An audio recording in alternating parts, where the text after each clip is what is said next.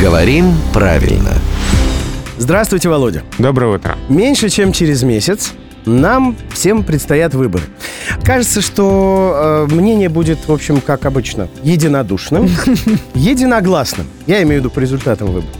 Вот может ли мнение быть единогласным или оно может быть исключительно единодушным? О, хороший вопрос. Хорошее, да. Мнение может быть единогласным, потому что единогласный в словарях толкуется как? Единодушный.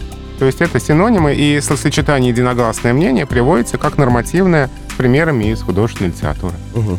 Так что А, и так, и так. И так, и так правильно, потому что единодушный, да, проявляющий единодушие в каком-либо коллективе, группе лиц, получается, что это мнение коллектива, мнение группы лиц. Мгм. В общем, нормальное сочетание смело можете употреблять в своих политических прогнозах. Да.